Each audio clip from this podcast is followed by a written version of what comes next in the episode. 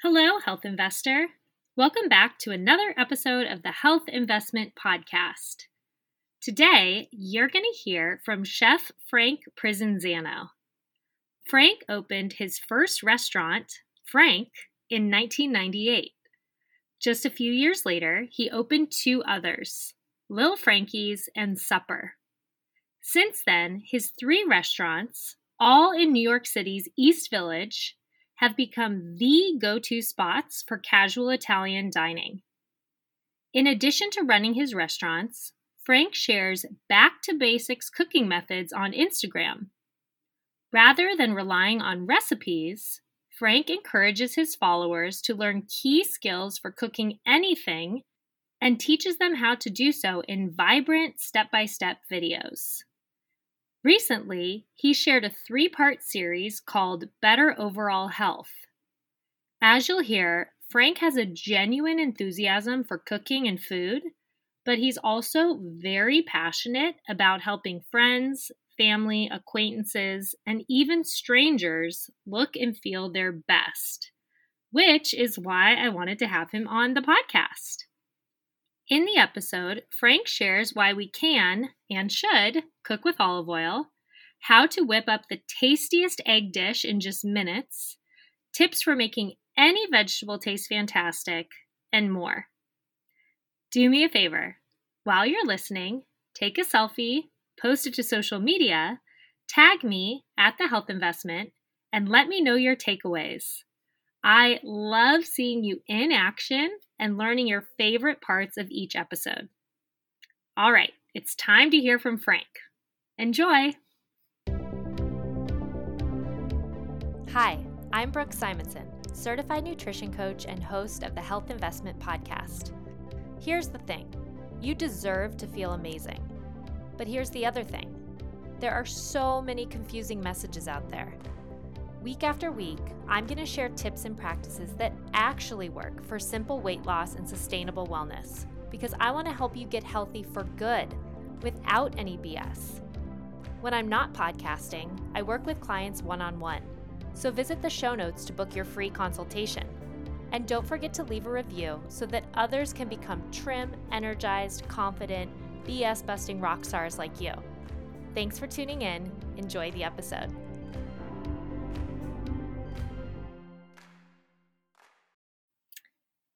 Hi, Frank. Thank you so, so much for joining me today on the Health Investment Podcast. I'm so grateful that you're sharing your time. And I was mentioning off air, I always love connecting with New Yorkers because I lived there for so long. I actually lived just a couple blocks north of one of your restaurants. Um, but I'm just grateful to be able to connect with you and to chat with you today. Very happy to be here, Brooke. Very happy. Could you fun. start? Yeah, definitely. Could you start by sharing just your background and how you knew you first wanted to be a chef? Uh, that's interesting. It would be, I mean, I'm from an Italian background, so I was always kind of at my grandmother's, you know, leg, you know, pulling on her, you know, asking her to feed me, asking her like what she was doing. So it's really a long time that I've kind of, you know, felt an inkling towards it. You know, my grandmother, she immediately, you know, singled me out you know, to carry on all the family traditions pretty much. So hmm. it was kind of a not written, you know, thing probably from the time I was like seven years old. So, but when I, I would probably say really when it was really cemented that I was going to be a chef was probably the first trip I took to Italy. My grandmother took me when I was 12 years old, and she took me to Puglia, which in like 19 this is like 1978 was very rural and you know very remote you know area. Even today it's a remote area. So we were kind of isolated there for like 52 days and i really got to see the real italy like the real rural italy like what it's like you know how they make cheese how they make oil you know just an unbelievable experience for you know just a 12 year old who was already very interested you know in italian food obviously because i was already doing a lot of cooking and you know my grandmother was already showing me a lot of stuff. So it was like I mean, I trace it back to this, you know, one point when I was on my grandfather's land. It was the the first time I had seen my grandfather's villa, and he had a masseria basically that had kind of run into ruin. And uh, the reason we took that trip was because he had just passed away and we had to settle a lot of his accounts in Puglia. And one of them was, you know, to get rid of the villa basically because they wanted to get rid of it. They, you know, no one wanted to take care of it back here in the States. So when she took me there, I just felt immediately at home there. And it was it was kind of an epiphany moment because I turned around and it was a tiny little tree, like a little peach tree, and it was just a very small.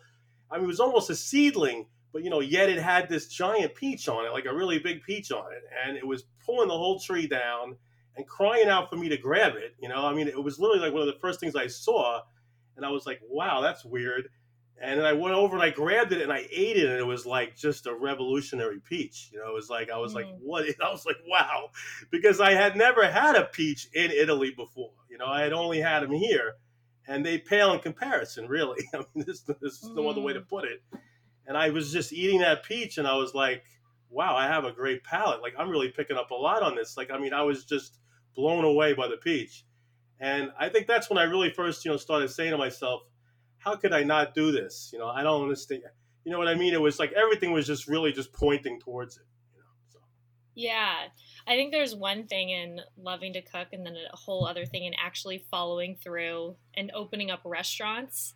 So is that how you expected it to be? Well, I I waited a long time before I finally opened up a restaurant. I mean, I started working in the restaurant industry when I got back from that trip. My mother was picking up pizza dough from a pizzeria out in Long Island because we used to make pizza every Friday. And my father had like a second job at this point, and he, and he wasn't able to make the dough anymore.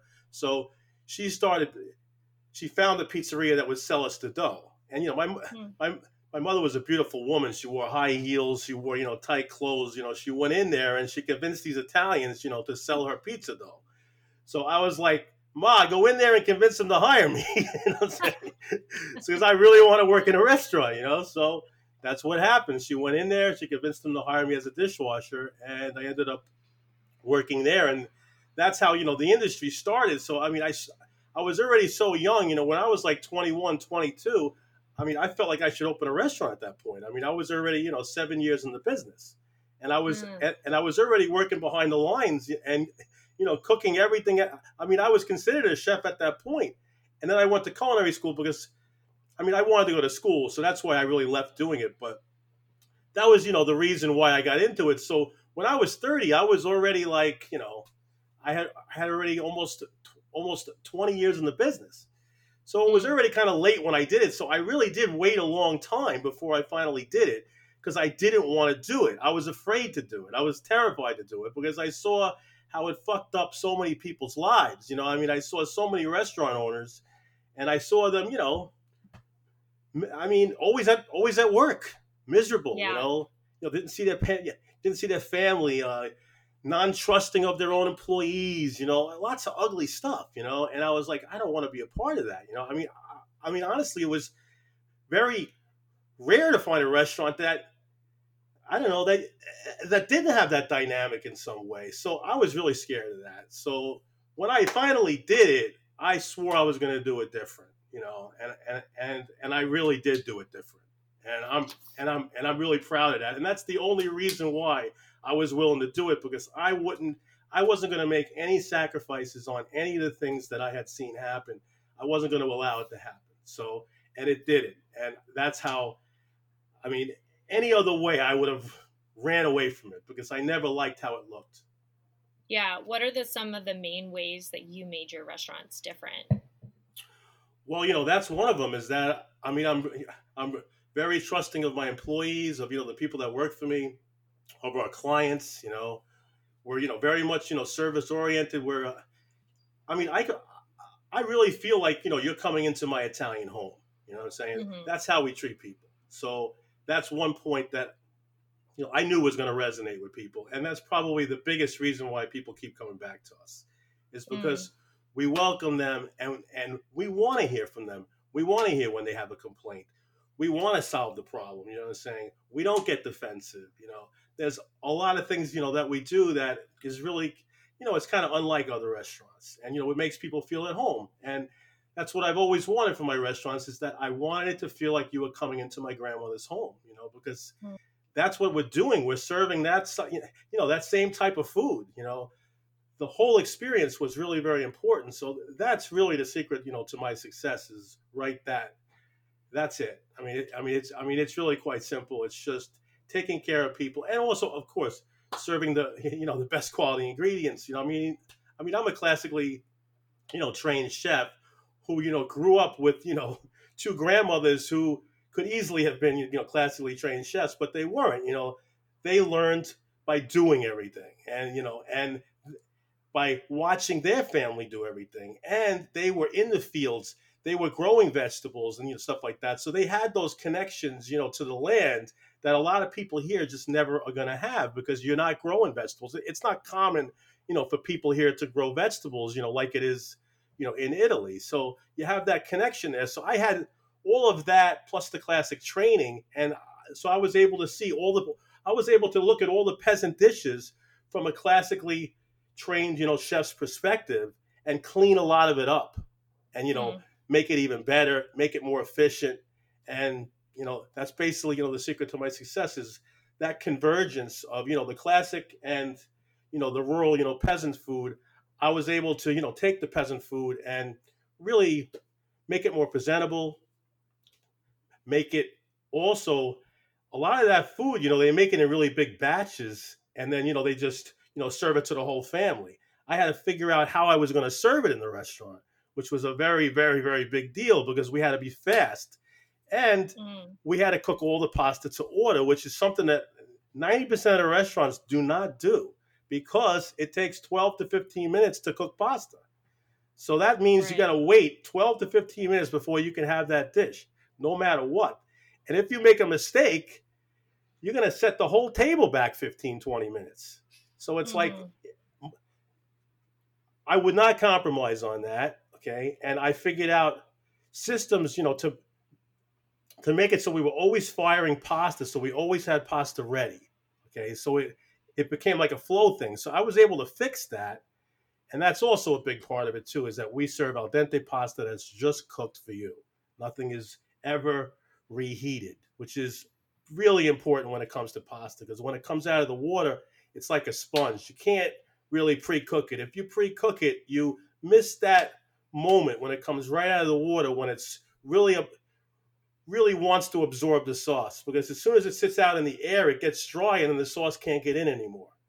So you mm. can tell right away when something wasn't melded immediately after it came out of the water because it was left out to dry and it and it formed a skin on it. So when you toss it with the sauce, you can just you know see that it hasn't absorbed it.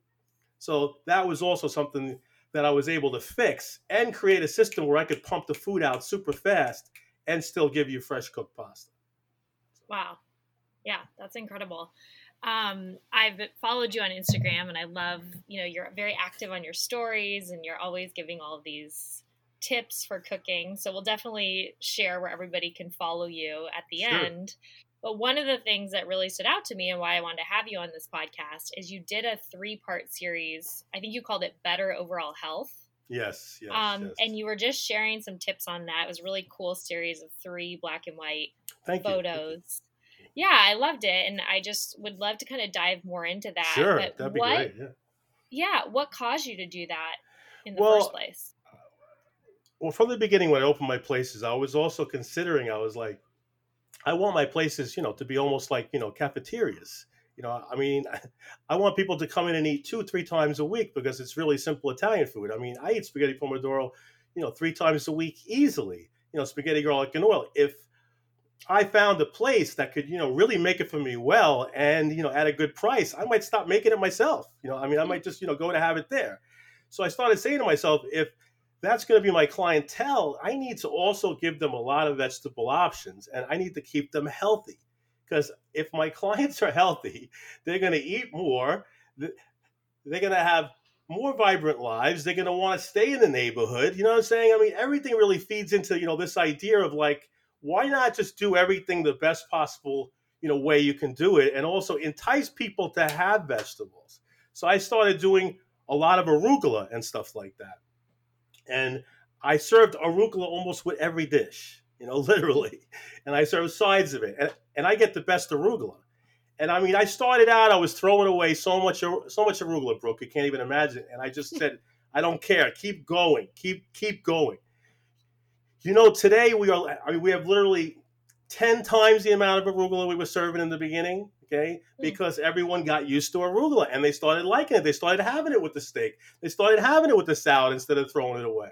Okay, and I mean, slowly but surely everyone's eating everybody's eating arugula how do i not win in this situation if everybody's every time someone eats my food they feel better afterwards you know mm-hmm. they're they're more alert you know i mean greens is the answer to everything i mean i mean it's so simple and that's the message really is what i'm trying to say is that why not just i mean just by percentages why not just say to yourself, I'm going to increase the amount of greens in my diet by 25 to 30%. Okay. That's not hard to do. You know what I mean? Mm-hmm. It's so easy to do. And you can, and that's how you think about the entire nutritional problem. Okay. You start with that. And then you say to yourself, well, what if I replace all my sugar with maple syrup? Okay. Mm-hmm. That's got to be better, right? I mean, mm-hmm. it's coming from a tree. It has to be better than refined sugar why not also say, well, what about my fats? Like, what am I consuming really here? I should only be consuming fats that are very, very healthy for me, that I that I can actually take in more calories of and feel mm-hmm. better and not even worry about extra virgin olive oil, grass-fed butter. You know, why not pick the most nutrient the most nutrient dense foods to offset all the cheating that you're doing on the side? because everyone is cheating and everyone wants to cheat. And why shouldn't you be able to cheat? Okay, and you can cheat, and you can cheat and lose weight too if you follow this you know plan that I'm doing because you also fill in intermittent fasting, which is so easy to do. I mean, skip breakfast and lunch at least once a week. Who can't do that? Really, seriously, who can't get that done? Have a couple of blueberries, have a couple of almonds is completely fine. Just don't have a meal and just get used to giving your body a break from eating. So you're immediately lowering your calories every week.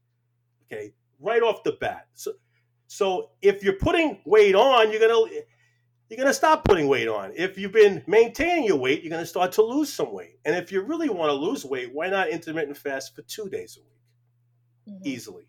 Spread it out. You don't even have to do just breakfast and lunch. I mean, it just has to be what, 16 hours?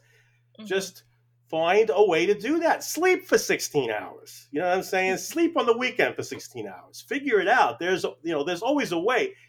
These are very easy things to implement into your life to really make drastic changes to your health. I mean, it's as soon as you take all this real food, and I mean, I'm giving you the tools, you know, to cook them. Lightning kale, candied yams. I mean, Yale. I mean, I mean, yams and kale, dude. Just keep mixing it into your diet. I mean, come on you're to be healthy in no time. I mean, it's it's so easy. It's really obvious to me, and and I just wish everybody you know would give it a shot because it's like, what do you have to lose? You know, and yeah. all this food is is delicious anyway, and that's really all it is. It's everything in moderation. That's the secret to a diet. It's just that. It's as simple as that, and making sure that you know you, you get nutrient you know dense foods as it at at least the majority of your calories, let's say 60%. Right. Yeah, I love that whole push you have getting back into the kitchen, getting your hands dirty, yeah, learning and, some and, tips. Yes. Yeah yeah avoiding so much of the processed food basically staying out of the center of the grocery store right just exactly. sticking on the periphery exactly meat and fish vegetables and fruit and then just eh, eh, you know stay away from that whole other area you don't even have to go near it really i mean mm. it's it's very tempting for everybody i get it I mean, I go through the grocery stores. I mean, I do these posts on, I don't know if you saw them, but I do some posts. Like when I go into supermarkets, I get really pissed off and and I do like rants from the supermarket where I'm like, look at all this crap. I'm like, uh, I mean, I mean, first of all, like, there's a whole section of fucking fake Parmigiano Reggiano cheese, fake. Yeah. I'm like a whole yeah. section, like like what? One fake one wasn't enough. We gotta have like 30 of them, all with different labels. I mean, it just blows my mind. I mean, the whole, it's like, how does that happen? And and it's and it's completely non-perishable. It's yeah. non-perishable. It's it's just crazy. I'm like, why would you want that? Like like like how could you how could you do that? You know, like, and right there's the cheese counter, and there's the hunk of cheese. I mean, what's like, like, what's the disconnect here? Why can't you pick up a piece of cheese and put it on a freaking grater? It's it it, it, it blows my mind. That's why I always say, you know, I'm like, don't be lazy. Laziness mm. is killing us. Don't be lazy. Come on. Yeah. I must admit, I am a little bit lazy when it comes to grating cheese, but that's what my husband's for. well, that's what I'm saying. I mean, someone in the family can, you know, can pick up the job. You know what I'm saying? Yeah, I mean, you know, that's true. I mean, you know, that's what you know. That's what I do. You know, my my father does the cheese for me all the time. He doesn't mind it. He doesn't care. And you know what yeah. else he likes? He likes to peel garlic. Perfect. Well, He's yeah, good. and I love dishes. I love doing dishes. So I feel like I pick up some slack here and there. You know. that's it, man. I mean, come on, you just got to share the work, right? Exactly. So some practical tips for people, and especially for me, I am I would not call myself a good cook by any means, but I love just getting little tips here and there. Um, and you have um, when people will follow you on Instagram, you have all these highlights showing all of your methods, like you mentioned the kale and the yams. So people can definitely reference those. Oh yeah, absolutely. But I'm yeah. So one thing that you talk about that I'm really curious about is you say having a higher end extra virgin olive oil and a frying one. Yep. I guess I had heard that you can't cook with olive oil. Can you talk about cooking with olive oil? Is that okay? because it's such a farce, and I don't even know where it came from and why people are are so persistent with it. Every oil burns, and, mm. and when and whenever an oil burns, it gives off smoke and and it gives off carcinogens. Every part of cooking that is black, a grill mark on a steak, is worse than a little bit of smoking olive oil. Okay, mm. that's all carbon. Okay, everyone. Can, I mean, everything in moderation is you know the key here. But what's really ridiculous is that extra virgin olive oil has a 425 degree Fahrenheit burning point. Okay, mm. melting point basically, where it's gonna start to burn. That is way over frying temperatures. Frying temperatures are 375, 385, 395. Sometimes you go as high as 400 410, maybe 420, still not burning the oil. Okay, so that's so. First of all, for most of the frying thing that, most of the frying that we're using it for in my methods, okay, it hardly ever even hits that point. So, so there is nothing to worry about. Okay, then you're gonna see you're gonna see other things that I do where I where I am setting the oil on fire. Okay, and I I I am burning it on purpose. Okay, but it's in you know it's in moderation and for flavor and it only burns for a split second. It's not sitting there and burning and burning and burning. It flames up and then it's immediately doused. You understand what i'm mm. saying? So it's not for mm-hmm. long periods of time. So it's in moderation just a little bit of carcinogens just like when you grill something or when you smoke fish or when you smoke anything when you smoke mozzarella i mean anything that you put in a smoke environment is technically not going to be good for you. Okay. Mm. But as long as you keep it in moderation, as we do with lots of different carcinogens, sears, when we make black and blue steaks, the entire outside of the steak is carbon black. Okay. Right. Same, it's this it's the same concept. It's burnt fat.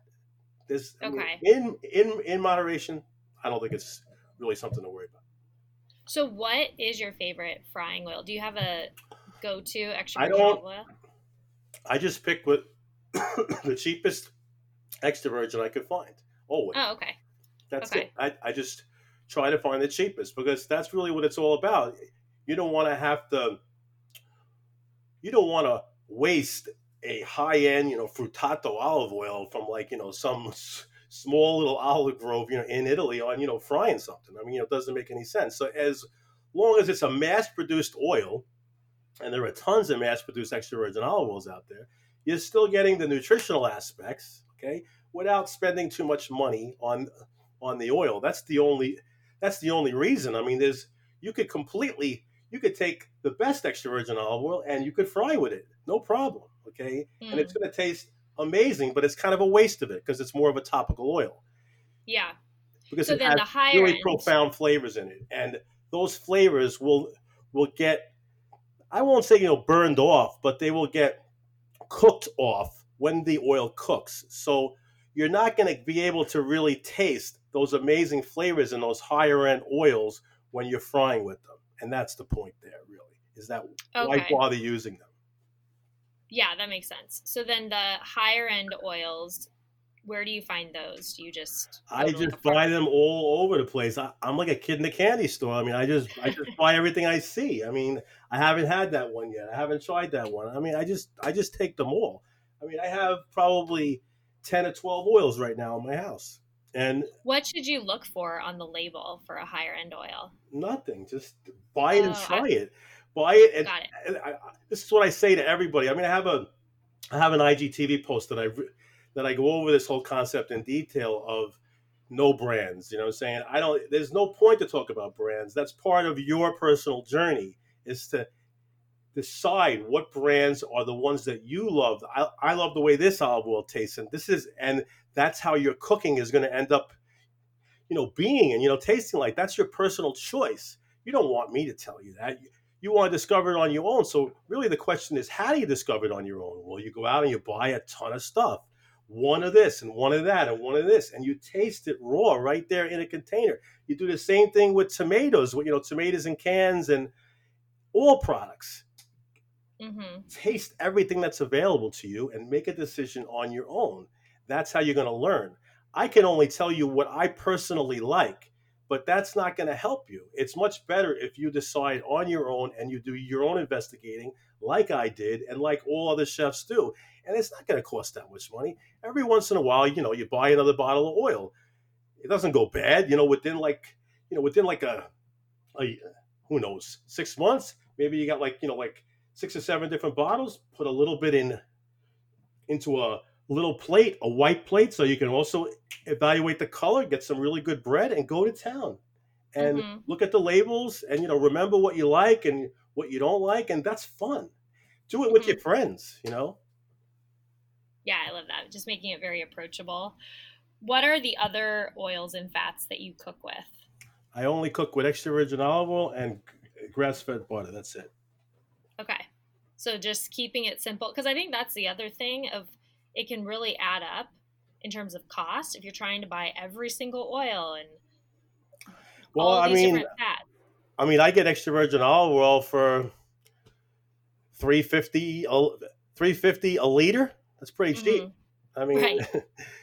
you know, 450 and that's all you need to use by the way. You don't need to go out and get expensive olive oils even the lowest end olive oils are you know they taste delicious. I mean, you know, there's yeah. nothing wrong with them. You don't need to have high end oils. So I mean, I mean, it's not that expensive to you know to switch over to extra virgin olive oil, especially if you're going to get rid of butter. Because let's say you know you don't have access you know to grass fed butter or you know any you know high quality butters. I would just not use butter, and I would just hmm. use olive oil, and that's it. And it's not that expensive. Yeah, I love how simple that is uh, I know a lot of chefs cook with canola oil, but you talk about dumping the commercial oils and the sauces and the dressings. Canola oil is poisonous, man. I would never use yeah. that crap. That's just that's disgusting. I mean, I don't I don't understand how anyone could cook with any of that. I mean, honestly, I'm really upset about two things that are going on in the restaurant industry, and that's they're all using regular salt, which at this point is really is really screwed up. Okay, it's not even mm. that much more money to switch over to a to an inexpensive industrial sea salt. I would prefer that over, you know, using like regular salt. And they're using the worst quality fats. The, mm-hmm. You know, the for the least health. And I mean, and they're serving thousands of people. Doesn't make any sense. It's like, come on. I mean, get with the times. Make a change here. I mean, please. I mean, everyone's health is at stake here, especially, now with the pandemic. It's like everyone has to reconsider what they're doing in their kitchens to at, to at least try to help indirectly everyone's immune system. I've heard chefs say that they use canola oil one because it's odorless or it does has no flavor and olive oil. Oh, that's what you want. You want to fry things and, and you want no flavor. You're a chef and you want no flavor. That cracks me up. I mean, that makes me laugh. You've heard that too, right?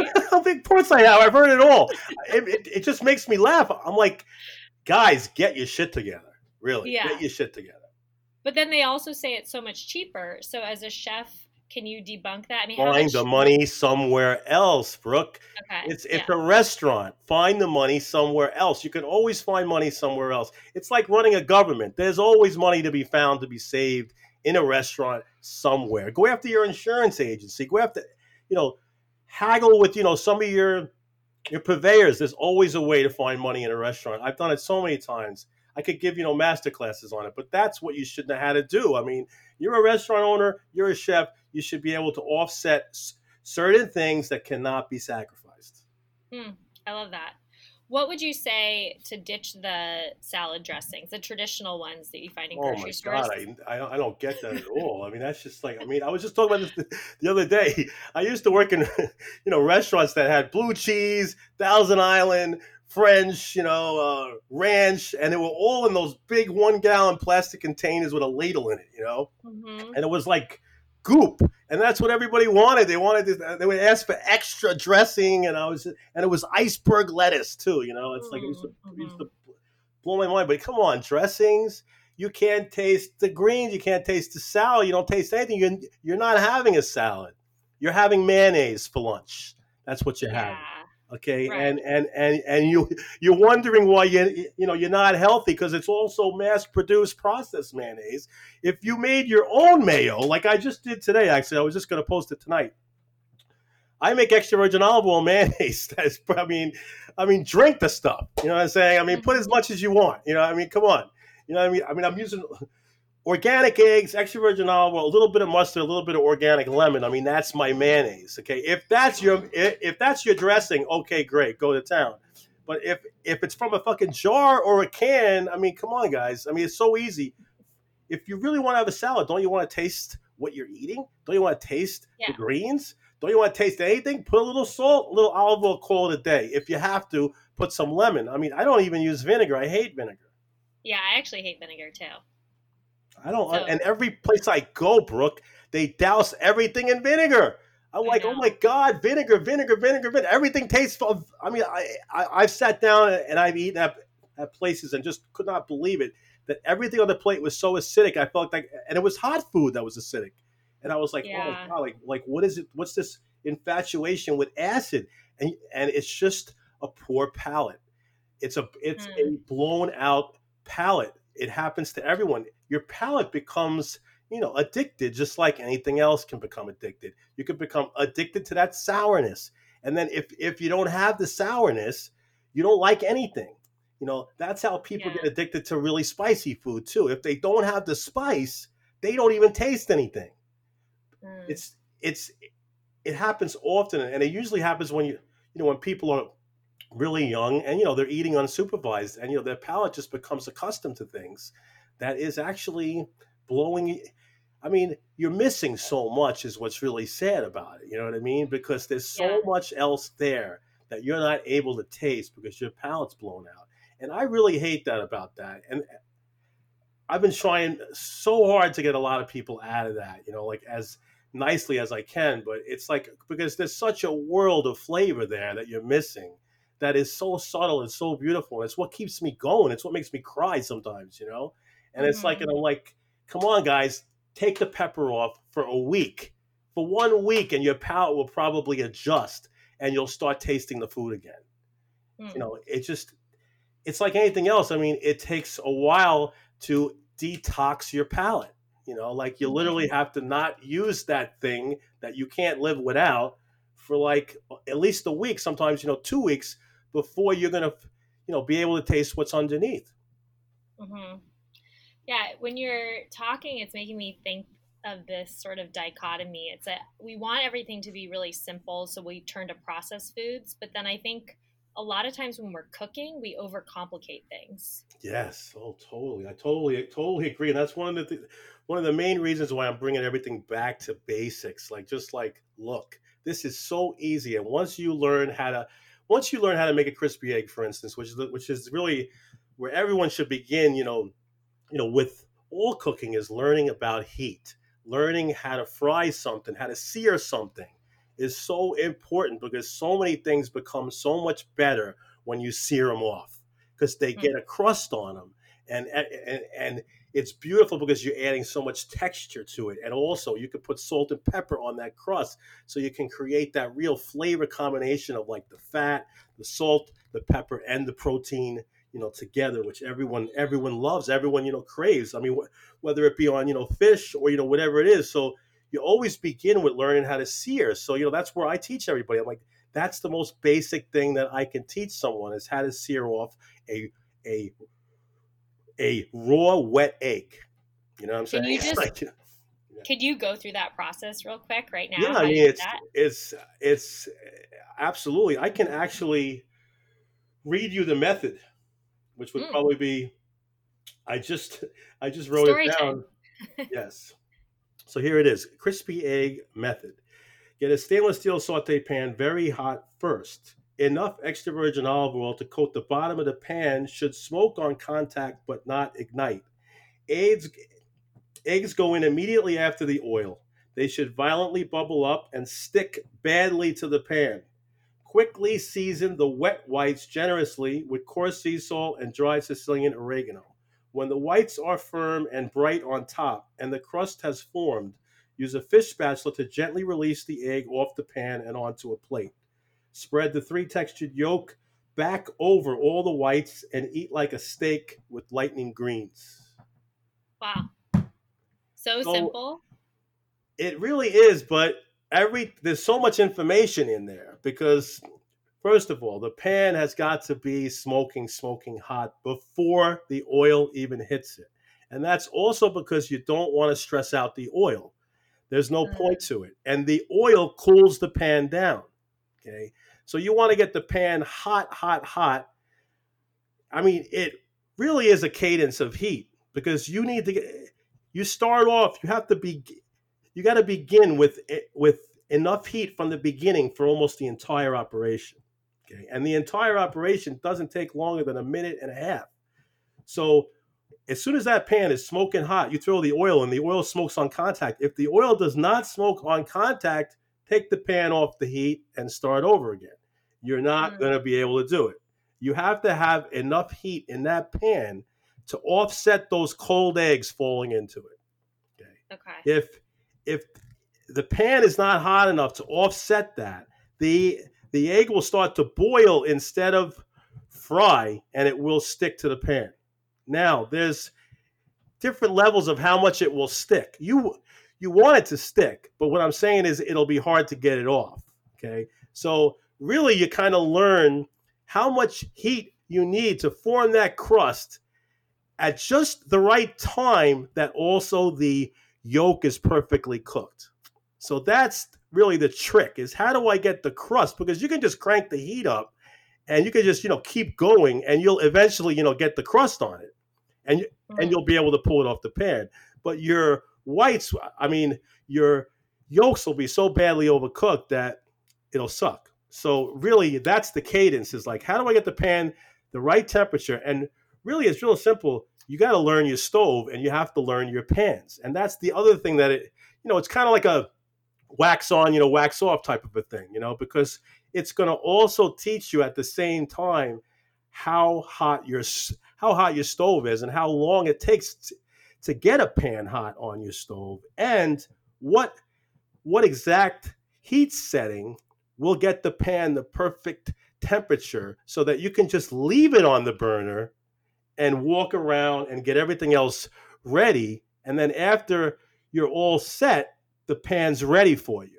And the pan cannot overheat because you have it set at the perfect temperature for the perfect heat in the pan. So once you learn that on your stove, that's that's super powerful because now you can always set that pan to that setting anytime you want to cook chicken, salmon, anything. It doesn't matter what you want to sear you know that's a huge huge point because you're always ready with a hot pan at the perfect temperature for searing all the time if you keep making crispy eggs you will have that in your arsenal and that's huge for a chef because that's one of the first things you have to learn on a saute station anytime you work a saute station in any restaurant you got to learn the stove the first week is just getting used to that stove how hot it is over here how, how hot it how hot it is over there. But once you learn that, once you learn that guy, man, you can fly on it because you are always ready with hot pans and you know where a simmer is, you know where a boil is, you know where everything is. You understand? So this whole this whole process of learning how to do the crispy egg teaches you all of that and actually you know pretty much you know turns you into a saute chef overnight. Real quick, I want to take a break from the episode to share one of my favorite resources with you. One of the BS messages floating around out there is that eating healthy costs too much. Honestly, I used to believe this myself. That is, until I discovered ThriveMarket.com. Thrive Market is an online grocery platform that's essentially Costco meets Trader Joe's meets Whole Foods. I love that I can shop on their mobile app and have all of my favorite groceries everything from natural wine to 100% grass fed beef to nutritious crackers, everything delivered right to my door. Last year, I saved over $1,000 shopping on Thrive. I honestly can't think of one reason not to love it. To save a percentage off your first order and see my full shopping list, click through the links in the show notes. Now, back to the episode. Hmm. So you always, always start with a hot pan first. Always start with a hot pan. The oil goes in, the oil smokes. The egg immediately goes in and cools the whole thing down, and you don't touch anything.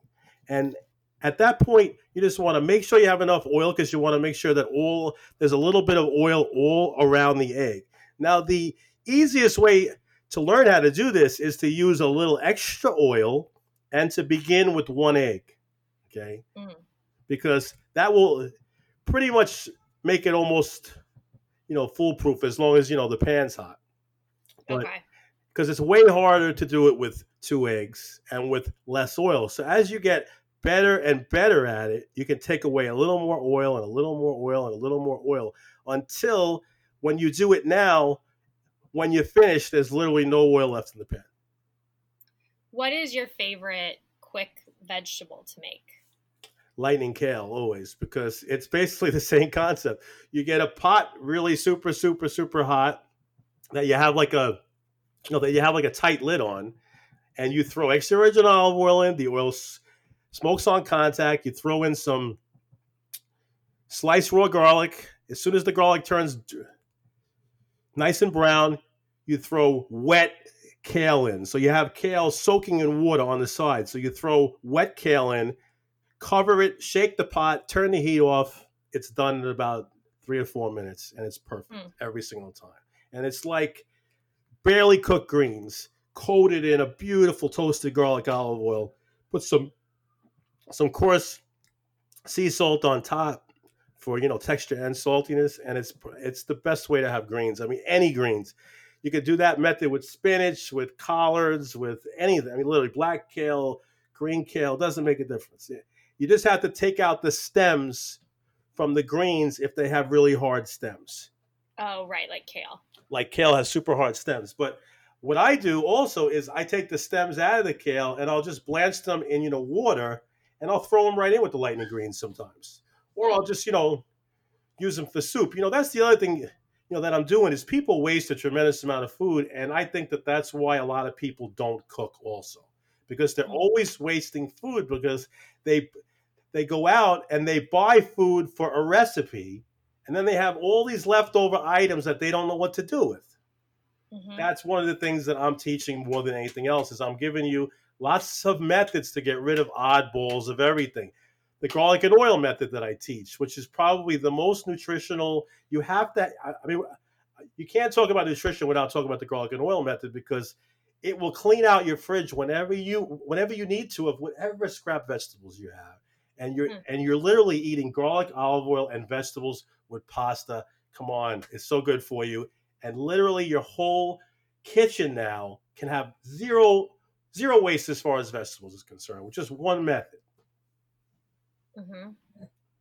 What about the Brodo method?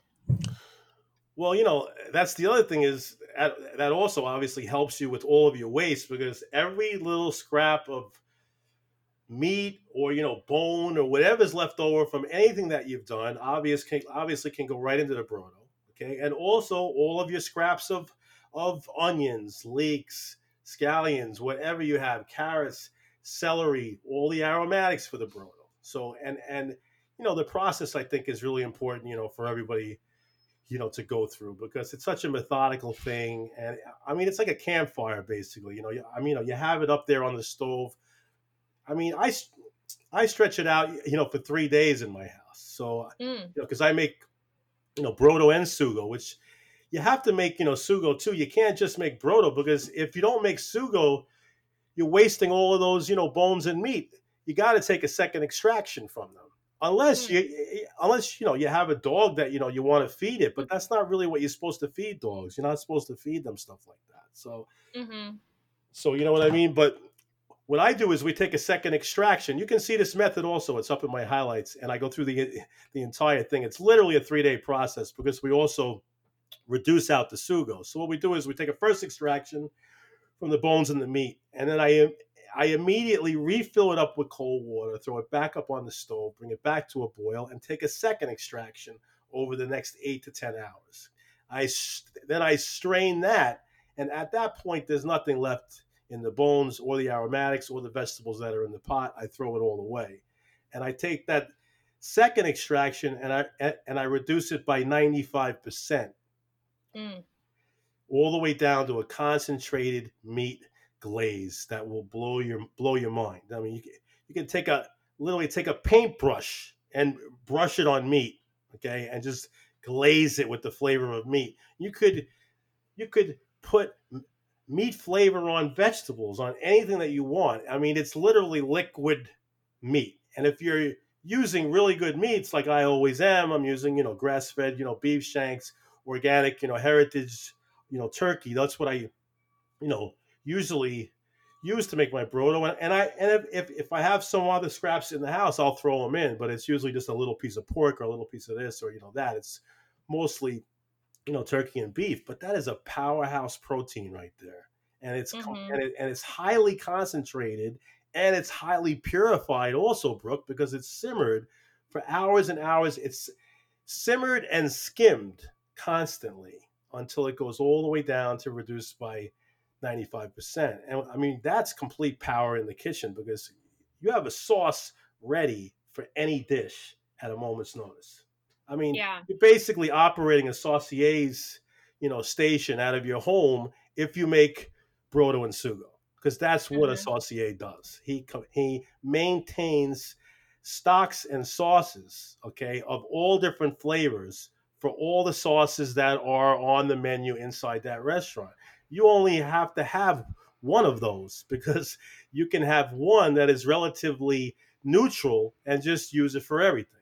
And that's what I'm, you know, basically, you know, preaching here is you get a beautiful broth out of this with turkey and grass-fed turkey and grass-fed beef. I mean, come on, how, how healthy is that? And then you get the sauce as the sauce as well, and you are prepared at a moment's notice to have, whenever anyone's sick, to have a beautiful, rich, nutrient, you know, dense, you know, broth right there for your kids or for your or for your friends. I mean, I give this stuff away all the time, and that's what I tell people to do. I say, look, make it, make lots of it, make as much as you can fit in your freezer. That's how to figure out how much you know you can make. Is to say, well, how many containers can I fit in my freezer?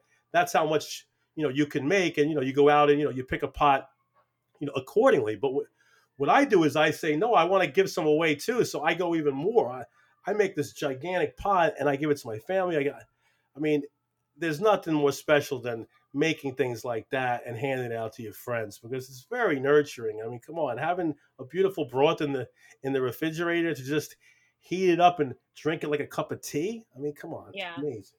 Amazing. And so healthy. So healthy, And so, especially as it's getting cooler outside, it's just. A nice little kind of tea slash snack in the afternoon. Just And you, you know, you could just cook pasta in it, and and you have a meal instantaneously. Throw a little bit of, you know, greens in it, and you know you have a pasta in brodo right there. Huh, You can never can thought cook- about that. You can cook brown rice in it. You can cook anything you want in the brodo and eat it right in the brodo. And it's like, Mhm. that's a meal. You know what I'm saying? Drop an egg in it, whip it up, egg drop brodo. You know what I'm saying? I mean, Mm. it's endless what you can do with it. I mean, and you know, you can. I mean, you can keep it in your freezer for for over over a over a year without any problem. I've done it many times. Just always bring it back to a boil every time you pull it out of the freezer. That's all. Huh. You're really making me wish I still lived in the East Village in Manhattan because I just walk right on over and get some of that brodo. Yeah, we serve it, but we don't serve it on its. We don't serve it on its on its on its own un- unless someone asks for it. But mm. you know, we serve it with pastina at Frank Restaurant. We serve it at at supper with. uh How do we do it at supper again?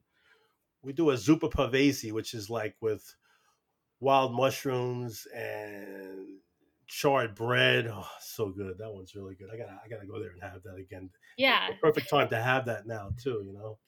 Yeah, thanks a lot. Right after I tell you, I move across the oh, country. Oh, no, it's okay. I'll I'll be well, back. You can just make it, Brooke. I mean, I know, I know. My method is right up there, man. Just I make know. it. No, I actually have been saving a bunch of scraps in my freezer of bones and everything well, from vegetables. So absolutely, but you gotta to make a broth. You need meat though too. So you know, okay, you're gonna need to get some kind of meat, whether it be uh, you know turkey or you know beef, and you know, I always recommend you know, super gelatinous you know cuts like you know shanks and uh, heads and feet and sh- mm. shoulders and cheeks all the stuff that gets constantly used by the animal over and over again is what has the most you know gelatin which really makes complete sense if you know you think mm. about it is because it's it's such a really dense you know muscle because you know the muscle never stops moving so right, that's what yeah. creates you know gelatinous you know cuts. Plus they're also super tough. So you see you can't use any of those cuts for like a steak. You know what i'm saying? So right. they're you can really only use them if you're going to cook them over very long periods of time where you're going to develop the gelatin in them and and you're going to relax the connective tissue. So so they need like 6 to 8 hours sometimes before they get tender. But once they get tender they're like jello because they're so full of gelatin and the flavor is unlike anything else again because it's used so much okay i mean the piece of meat on an animal that has the least flavor is actually a tenderloin mm. because it's completely unused. And that's why it's also so tender because it's not used.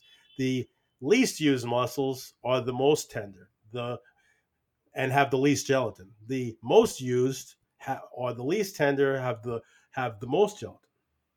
Hmm. And, yeah, are, and, I, are, yeah. and, you know, I mean, it's it, it's a big difference. That makes sense. Mm-hmm. You've mentioned extra virgin olive oil, the grass fed butter, if that's something, you know, that fits into your budget, you can get your hands on. A good sea salt. What are some of the other staples that you keep on hand for just whipping up very simple, flavorful meals and snacks? Well, I, I always have a variety of salts. I always have a, a variety of peppers, a variety of spices, and everything always whole, which is also, you know, something I'm always talking about. Is that you don't want anything that's already been pre-ground. Nothing in your hmm. kitchen that has been pre-ground. You get a mortar and pestle and a coffee grinder, and you can grind your own spices right there on the spot. And that's really going to be the that's I mean that's really the secret of how really to flavor foods also because there's such a big difference between like for instance like when you take a cinnamon stick, an actual cinnamon stick, and you grind it fresh, okay, and then you open up a container of you know ground cinnamon or when you smell you know pre-ground you know cumin seeds for instance or nutmeg or mm-hmm.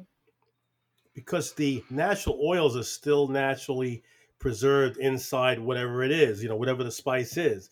Once you crack that open it starts to evaporate out. Everything starts to evaporate out. All the flavor does. So really what's probably the most important part of my kitchen as far as flavoring things is you know that particular point that everything is finished and spiced with these fresh fresh ground spices herbs everything else. So that's key um, i always have grass-fed cream in my kitchen i always have mm.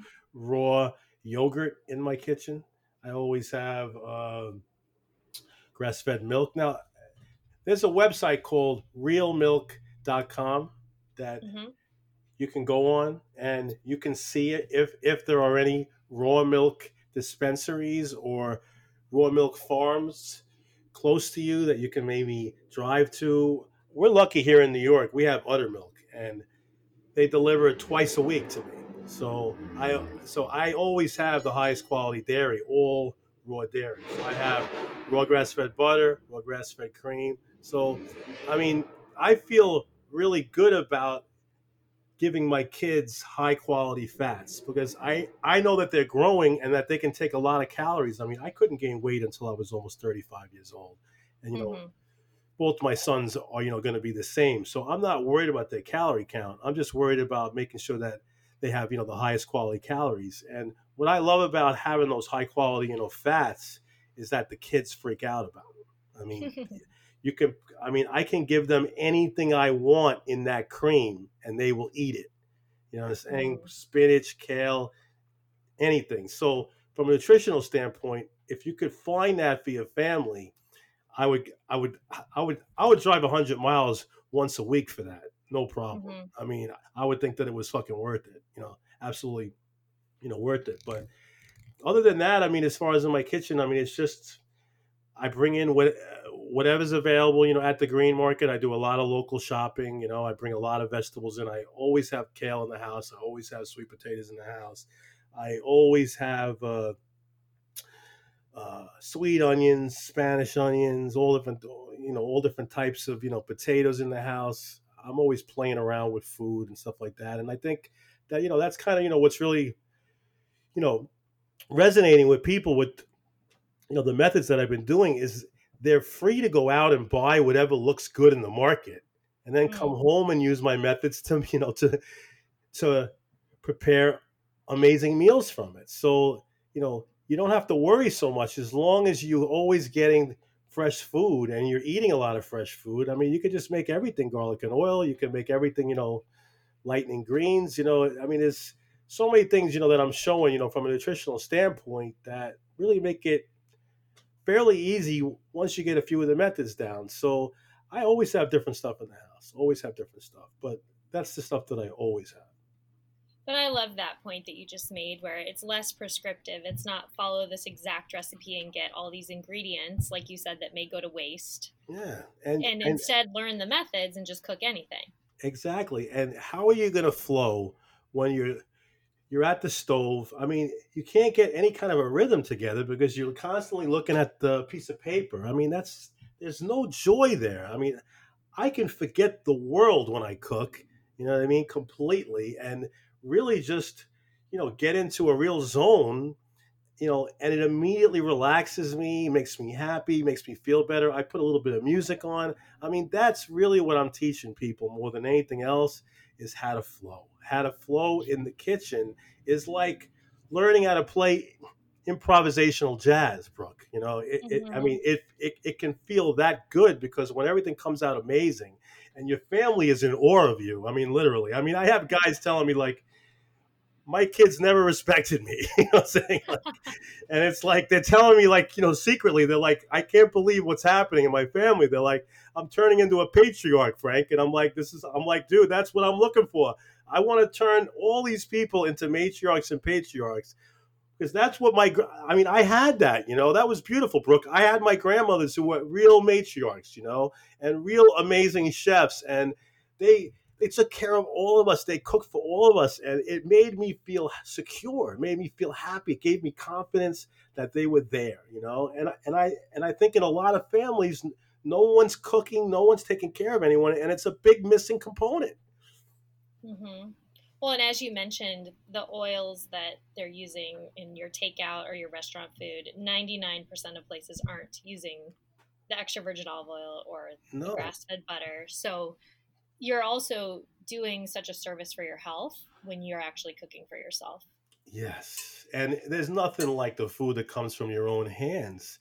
I mean, Mhm. really, there's just nothing like it. I mean, it's it has I I believe, especially if you're feeding your family, it has healing powers. I mean, I mean it really does. It has healing powers. I mean, I totally believe that. I don't care if anyone thinks I'm crazy.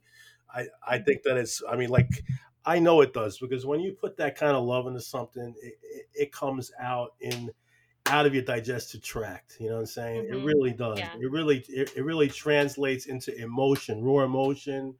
I mean, I can cry right now just thinking about my grandmother. I mean, fuck. Yeah. Like, you know, it's just you know what they did for us is just you know insane. Yeah, it's really powerful. Well, I'm so grateful for your time and just everything you've shared today. And I can't Thanks. wait for everybody to connect with you on Instagram and to learn these methods. I love how you have them as highlights. So it's really easy if you you don't have to scroll through your whole feed. You can just go to the top Right. and find Yeah, I mean everything everything's you right need to know. Yeah, I mean, you could probably spend two hours watching those, and then there you have it. All the methods you need to cook anything.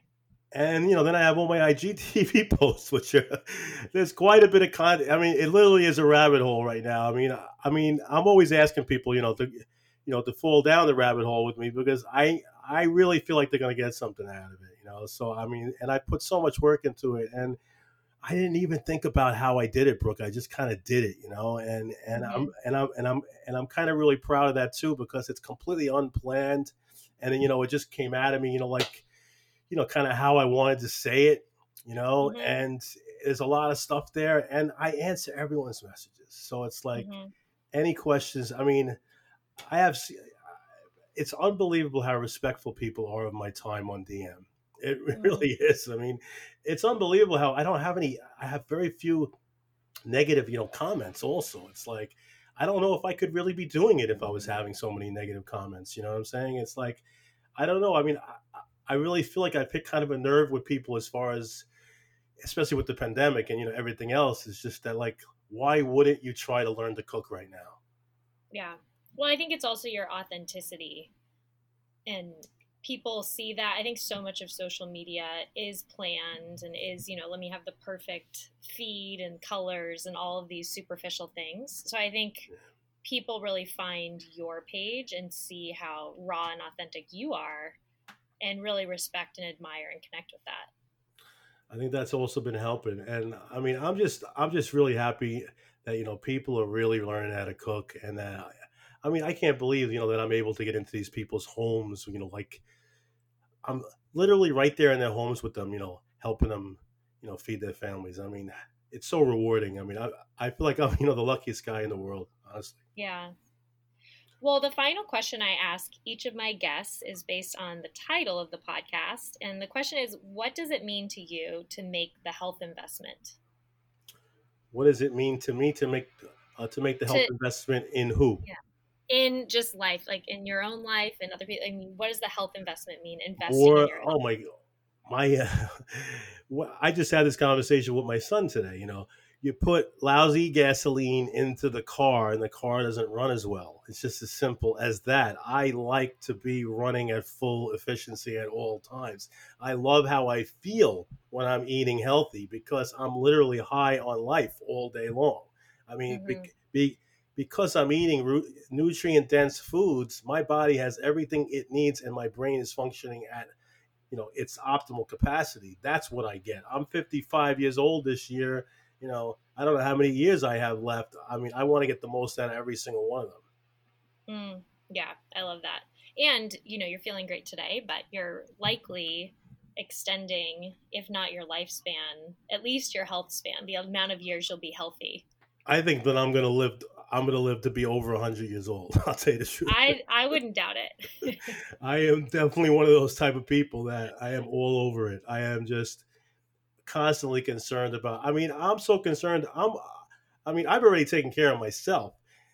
Now I'm worried about everybody else. You know what I'm saying? I mean, I'm, I'm already solid. You know, and I cheat a lot, but yeah, I mean, I cheat a lot, but it's always within reason. So, I mean, I'm living proof that you know what I'm saying, you know, works. And you know, it's not just me. I mean, all my people that are around me, you know, all my managers, all my family, they all follow what I do, and they've all lost weight, enormous amounts of weight, and they're and they're all working more, which is great for me. Okay, and they're all Mhm. obviously a lot happier. And I mean, it really is making this health investment is the most important investment in everyone's lives because money will come more likely after you do this. You know what I'm saying? So it's like if Mhm. you're out there worried about money and jobs and all that kind of crap and you're eating like shit, you are already so handicapped in your quest that you need to take a few steps back, detox, fast, clean out your system, and get serious about your diet. Okay. And then you will be able to conquer the world. Mm, yeah, such a great point.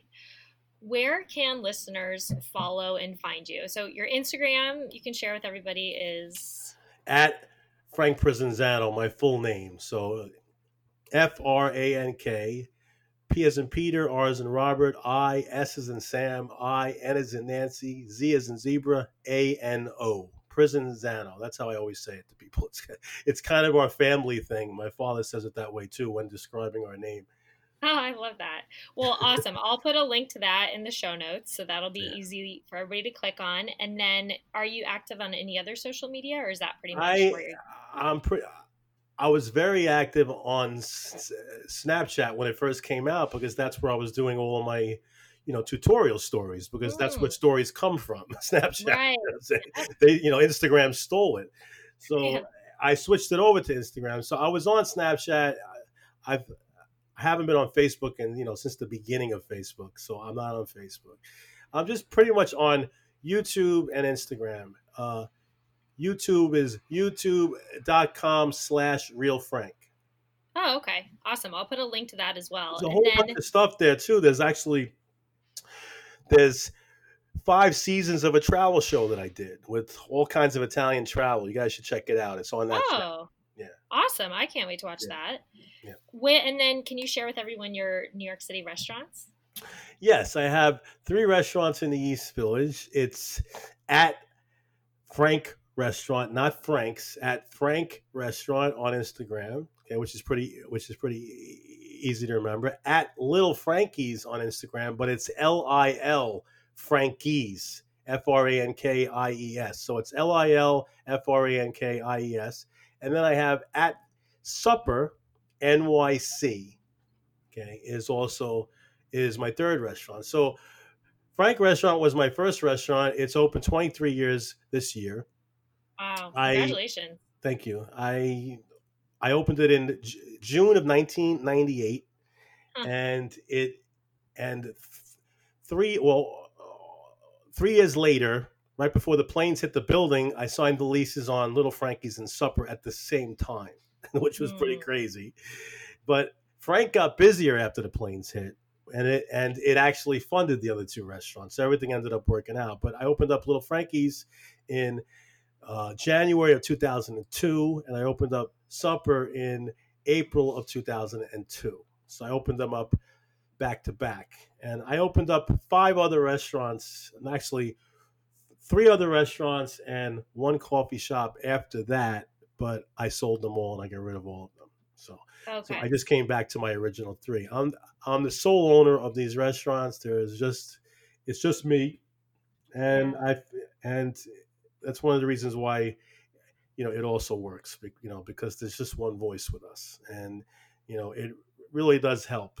You know, it really does. Yeah. Well, hopefully, you know, when travel opens up a bit more and we can all go back to New York City. Uh, yes. We'll all go there and meet you in person. That'd be great. Uh, the addresses are just in case is Frank is on Second Avenue between Fifth and Sixth Street. Little Frankie's is on First Avenue between First and Second Street. We call that the nexus of the world over there, First and First, and uh, mm-hmm. and then uh, Supper's on Second Street between Avenue A and Avenue B, and Little Frankie's is a Naples pizzeria. Frank Restaurant is a Southern Italian trattoria, and Supper is a Northern Italian osteria. So between the three restaurants, we cover the whole boot. Yeah, so fun. I had mentioned to you that I had a couple birthday parties at Supper, and I love that back room where you let the Milano room. Yeah, and you can plug in your own music, and, and you, got your own bathroom. it's so fun. You have your and you walk you through know, the wine cellar. Yeah, that, yeah, that place is. I mean, that's where I have my parties if I don't have them here at my house. so. It was so fun. It's like the best kept little room it is City, only for our really only for our you know best clients you know we save it for so yeah you, that's awesome. you, you obviously they obviously I must have liked cut. you otherwise they wouldn't otherwise they wouldn't have given it to you. Awesome. Well i feel so honored well, thank you so so much for chatting with me today. It was a pleasure, just really. the best, and I could talk to you for another two hours. But easily, easily. How long were we talking for? I'm, I'm just curious. I haven't even been looking. An hour and five minutes, about. Not bad, not bad. Yeah, so it's one of the longest, but I would say also one of my most enjoyable and informative interviews. So, very very grateful to have you, and I look forward to meeting you someday when I'm back in New York City. Please look us up. Absolutely. We'll have dinner with Pete. Awesome. Awesome. All right. Well, that's all for today. Before the next episode drops, I'd love to chat with you one on one about the BS messages and methods currently holding you back. You deserve simple weight loss and sustainable wellness, so let's figure out how to make both happen. To book your free consultation, click through the link in the show notes. Again, thank you so much for listening to this episode of the Health Investment Podcast. See you next week. All content in this podcast was created for general informational purposes only by a non physician. None of the content should serve as a substitute for professional medical advice, treatment, or diagnosis. Always consult a qualified health provider with any questions regarding a medical condition and before making changes to your diet, lifestyle, and or exercise programs. Do not disregard any professional medical advice you have received or postpone seeking such advice because of something you heard on this podcast.